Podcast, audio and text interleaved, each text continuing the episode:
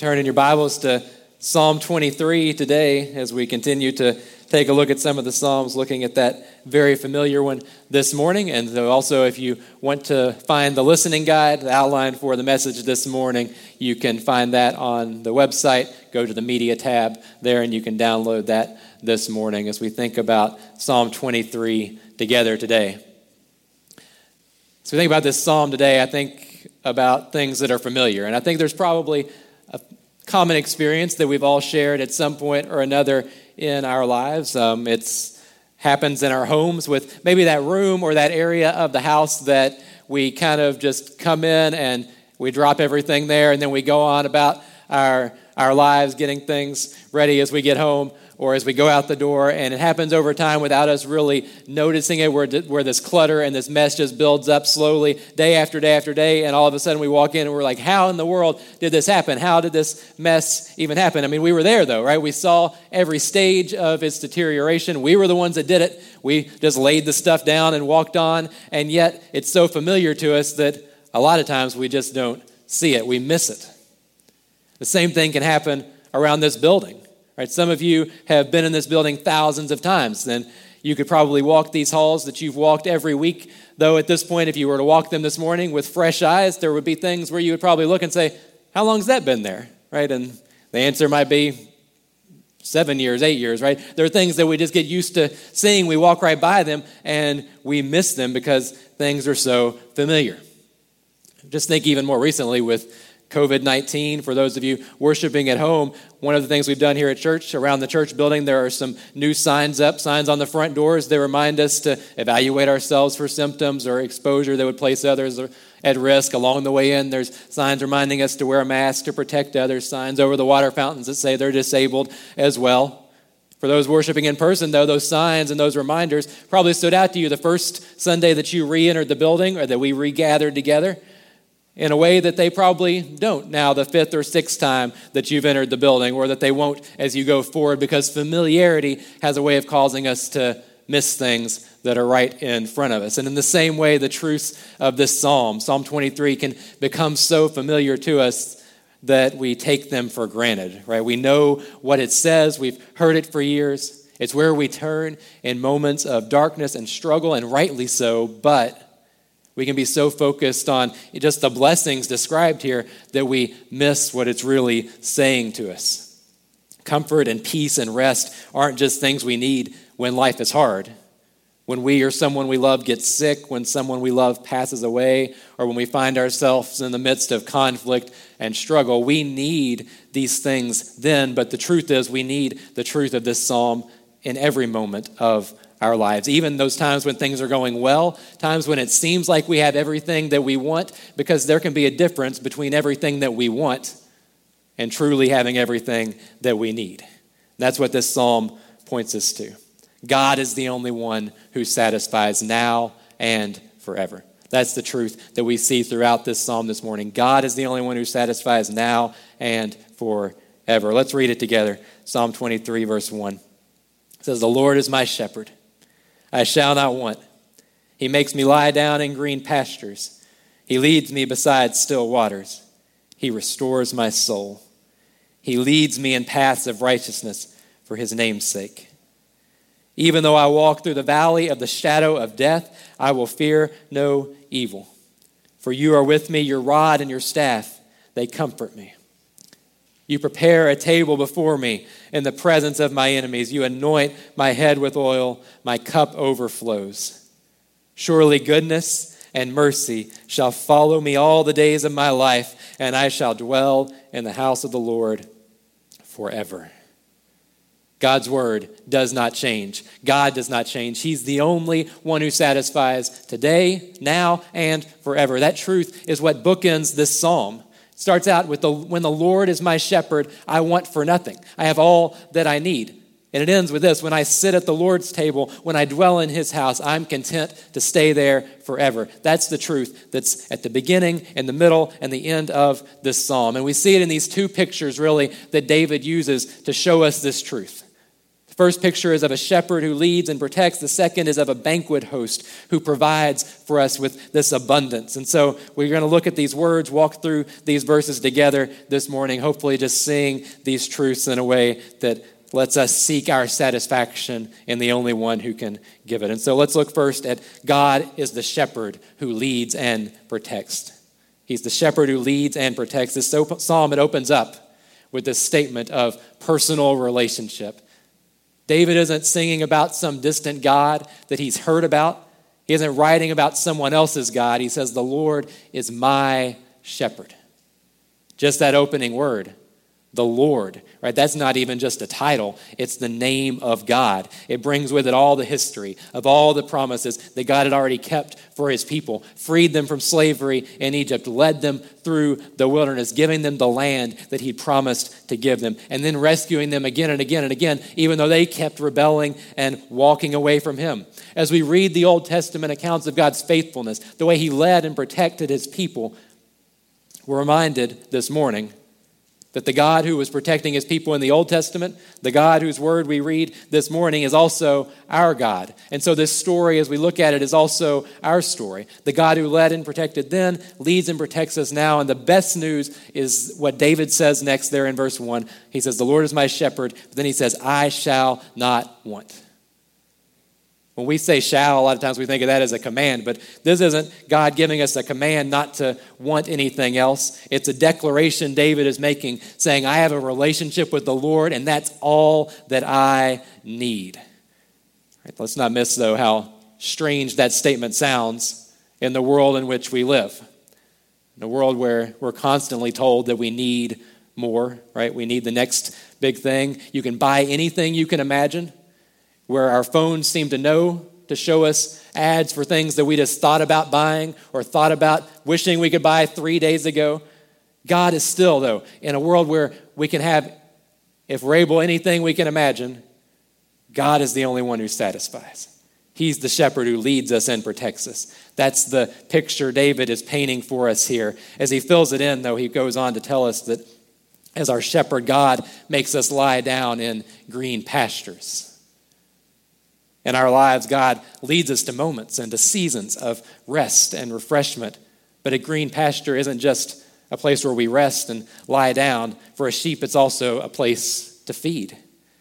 A shepherd leading his flock, a green pasture is a place to pause and to rest and to feed them in preparation for the next leg of their journey. That's what God does for us. He makes us lie down in green pastures, He leads us beside still waters. again, do you see the picture that David's painting here of a sheep that is drinking from these still, quiet waters. It's not a raging river with rapids where the sheep might, yeah, get a drink, but also might get carried away by the current. This is a safe place, a quiet place one where we can say he restores my he restores my soul god is a shepherd who recognizes the struggles that we face in our lives the things right now that drain us and that in this very moment even leave us exhausted or beaten down or tired and he is a shepherd who wants to lead us into the rest that we need lead us to peace in the midst of this chaos he leads me in paths of righteousness for his name's sake. For his name's sake. This morning, I just confess, I'm not the best person at dealing with animals. Um, and so I see no scenario where this would ever happen, but if you actually ever need a shepherd to take care of real live sheep for some reason, at some point in the future, I'm not the person that you should call. I wouldn't know the first thing about how to get sheep from point A to point B. I wouldn't know where to take them or where to lead them, but that's not the case with our shepherd. Right? Our shepherd knows where we need to go, and he knows how to get us there. He doesn't just tell us to do the right thing and then walk away for us to figure it out. He walks with us, he guides us on the right path to do the right things. There's a danger for us as religious people to make doing the right thing the main thing in our lives. We're tempted to view that word righteousness there as what we do, to make it about our self righteousness, what we have done to please God or to fix our relationship with Him. But this psalm reminds us that God leads, leads us in passive righteousness, not so that we can boast, not so that others will look and say, Look at them, they've got it all together. God leads us to do the right things in our lives for His name's sake, so that our lives will point people to His goodness and to His love and to His righteousness. That's why we care for one another. It's why we carry one another's burdens. It's why we work for justice. It's why we feed the hungry. It's why we walk in holiness. Just think about it this morning. When sheep are walking on the right paths, or when a flock of sheep appear to be healthy, people don't look at those sheep or look at any animals for that matter and say, wow, those must be really smart sheep or those sheep seem to have it all together. No, people recognize that the credit goes to the shepherd who's led them and who's protected them and who's cared for them and led them to the health and the rest that they have. And so it is when we walk on paths of righteousness, when people see our peace in the midst of this world of chaos, they see that we have a shepherd who is good and a shepherd who is faithful. They see that God is the shepherd who leads us and protects us, leads us to rest and peace and the right path, and does it in a world filled with danger.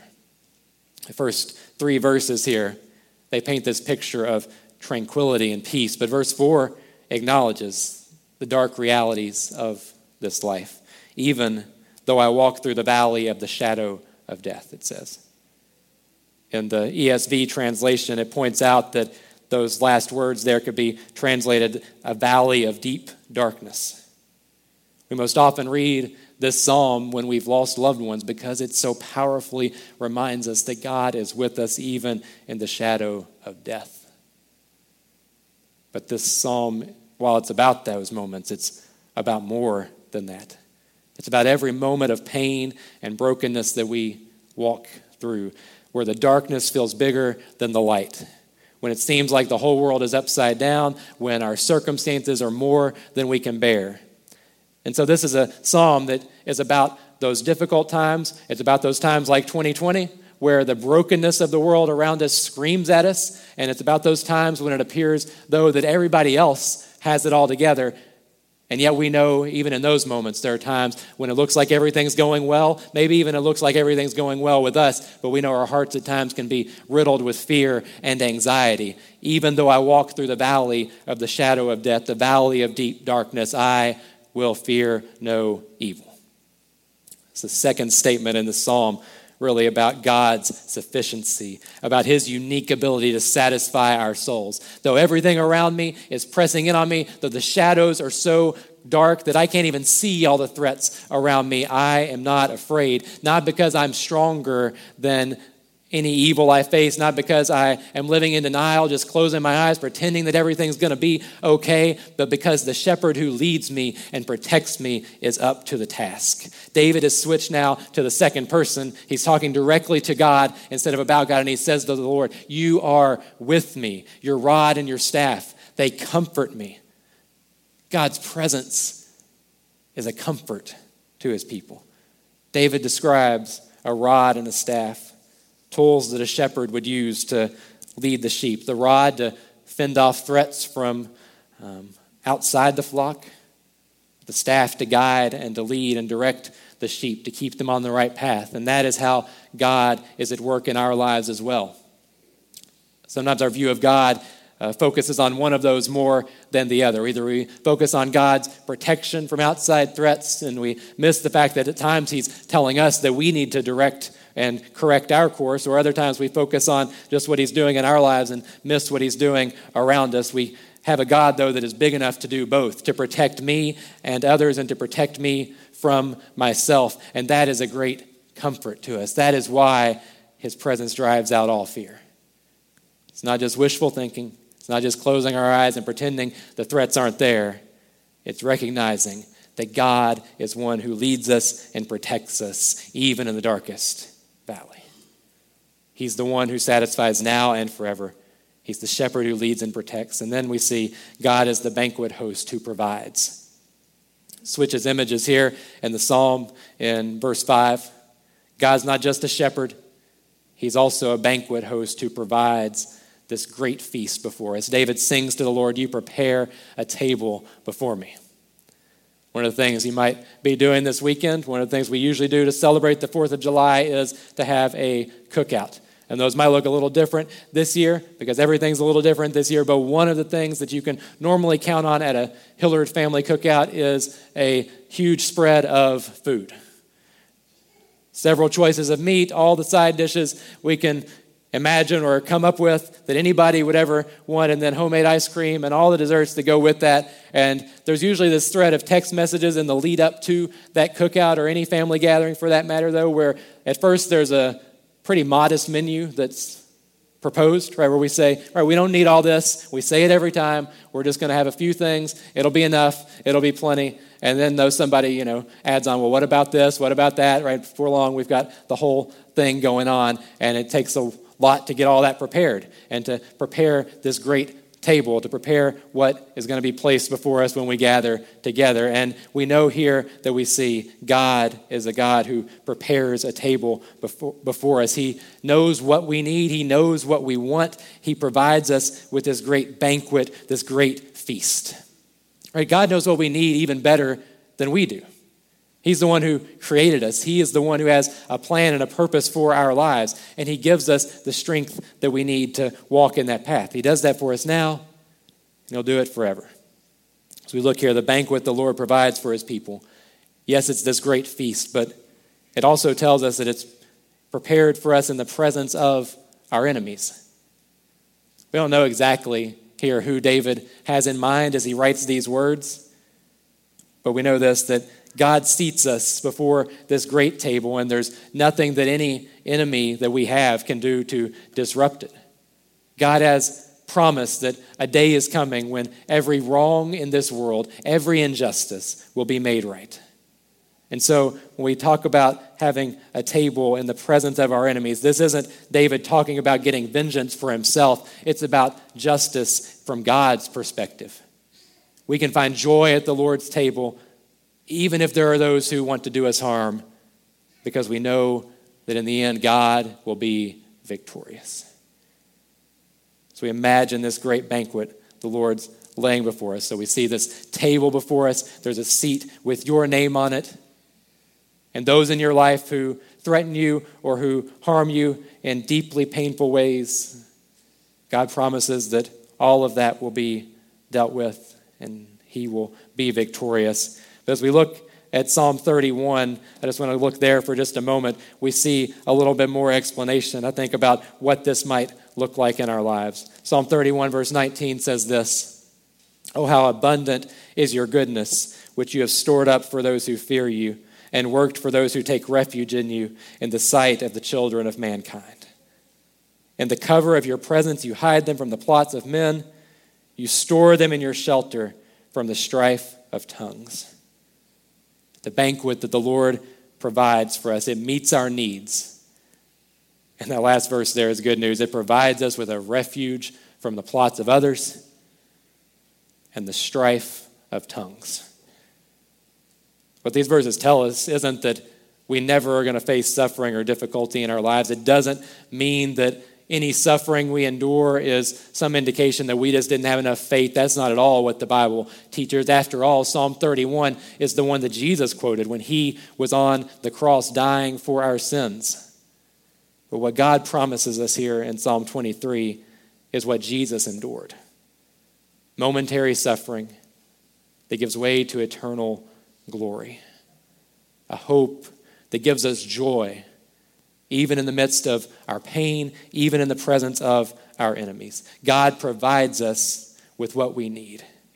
He promises justice.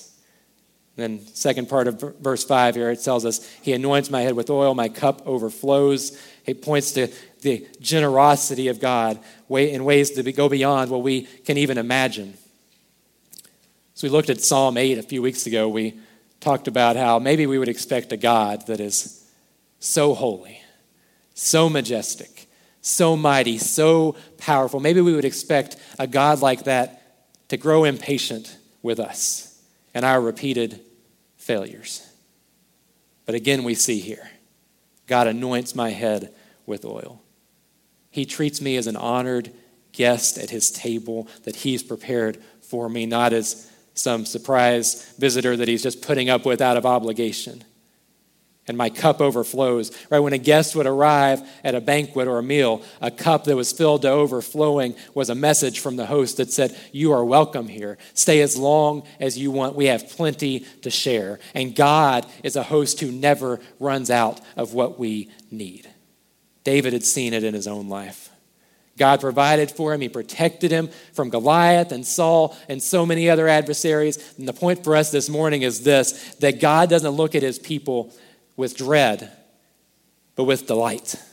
A relationship with the only one who satisfies our souls isn't something where he's like trying to speed us along and get us on to the next thing. God wants a relationship with you that is deep, one that is wide, one where you sit down at his table with in his presence and spend time with him with nowhere else to be because there's nowhere else better for us to be. God's presence is home, it's where we were created to be. And so we say what this psalm says in verse 6 Surely goodness and mercy shall follow me all the days of my life, and I shall dwell in the house of the Lord forever. David's in no hurry. Right, to move on to the next thing. His experience with the Lord is one that leaves him confident that God will continue to pour out goodness and grace and love in his life. As we look at David's life, we know that that isn't because David never faced any hardships or struggles or difficulties. He certainly did. And yet, he's confident to say here that God will show him goodness and mercy all the days of his life because he'd seen God do just that every step of the way. So this morning, I just encourage you think about your own life, think about your life to this point this morning. Each of us, as we look back, there are dark valleys, right? There are difficult days, days we thought maybe we wouldn't get through. And yet God was there. He was walking with us, He was carrying us through those things. And so we can say, like David, surely goodness and mercy shall follow me all the days of my life because we know that our God has done it before. He did it yesterday, He can do it again. And as David concludes in this psalm, He does it now, but He does it forever. Starts out by saying, I shall not want, there in verse 1, but it ends by saying, I shall dwell in the house of the Lord forever. That is where David begins and where David ends this psalm. There's no one else David wants to be, nowhere else he'd rather be because God is the only one who satisfies. He's a shepherd who leads and protects, he's a host who provides for our every need. And so, above all, this morning, as we think about these words, these familiar words, I hope this morning that we don't just look past them and say, Yeah, we've heard those before, but I hope that we find in these words the comfort that they offer. Not just because they're familiar, but because they're true, because God is and does everything this psalm says. Hope they're words that bring much needed life this morning to our weary souls, words that call us to seek satisfaction in the only one who is enough for us. As we do that this morning, as we think about how to live out these words in our lives, I just want to think about three specific ways we can apply this truth in our lives. The first is this we need to be aware that you're often tempted to look to things other than God for satisfaction. God's the one for whom we were made, right? He's the one that can satisfy us, and yet we so often find ourselves looking around at other things instead of looking up to Him. Right? It could be a schedule full of activities, good things even that we're doing, that keep us busy that we think is going to satisfy us. Could be a house full of stuff, could be a bank account, could be uh, the approval of other people as we look around for satisfaction in a lot of places. But this morning we know that none of those things are things that will last forever. The only one that will last forever is our God. And so this morning, just ask yourself as we respond to this psalm what is it this morning that's causing you to be discontent in your life? What is it that keeps you from being content and satisfied? Then, as you think of the answer to that first question, probably leads you to the answer to this question what or who am I looking to for satisfaction? And if that answer is anything other, any one other than the God who made us, the only one who can satisfy our souls, then this morning, let's turn our hearts back to Him. Second way we can respond to this psalm is to continually work on your relationship with God. There's something happening in Psalm 23 that is never really explicitly stated, but it's really strongly implied. So we think about it this morning. When a, shepherd's lead, when a shepherd leads, the sheep do what? Follow. Exactly. A banquet host prepares and invites, but ultimately the guest accepts that invitation. And God is leading, that much we know. But the question is this are we following his lead this morning? Have you accepted his invitation? So just ask yourself this morning what am I doing to invest in my relationship with the Lord? As we think about that, it might look like spending more time in his Word on a daily basis. It may mean that time in prayer needs to be a higher priority in our lives. It may mean that gathering for worship, whether online or in person, is an important part of building that relationship that we need to focus on. It may mean we need relationships with other people in our lives. We need Christian brothers and sisters who will point us to God and remind us that He's the only one who is going to satisfy us. And so this morning, if you don't have that in the form of a life group, then let me know and I'll help you get connected to one of those as well. Third way, though, we can respond to this psalm this morning is to know that a personal relationship with God begins with faith in Jesus Christ. Today we looked at Psalm 23. But we looked last week at Psalm 22. That's a psalm that points us to what Jesus did for us on the cross. Reminds us that in our sin we deserve death, but Jesus, who never sinned, died in our place. And it's only through him that we enter the relationship that we've seen here in Psalm 23 a relationship of rest and joy now and forever. There's a lot in John chapter 10 that connects this psalm to Jesus. I encourage you to read that this afternoon as you have time. But I just want to look at a few verses from John 10, beginning in verse 7. It says this So Jesus again said to them, Truly, truly, I say to you, I am the door of the sheep. All who came before me are thieves and robbers, but the sheep did not listen to them. I am the door.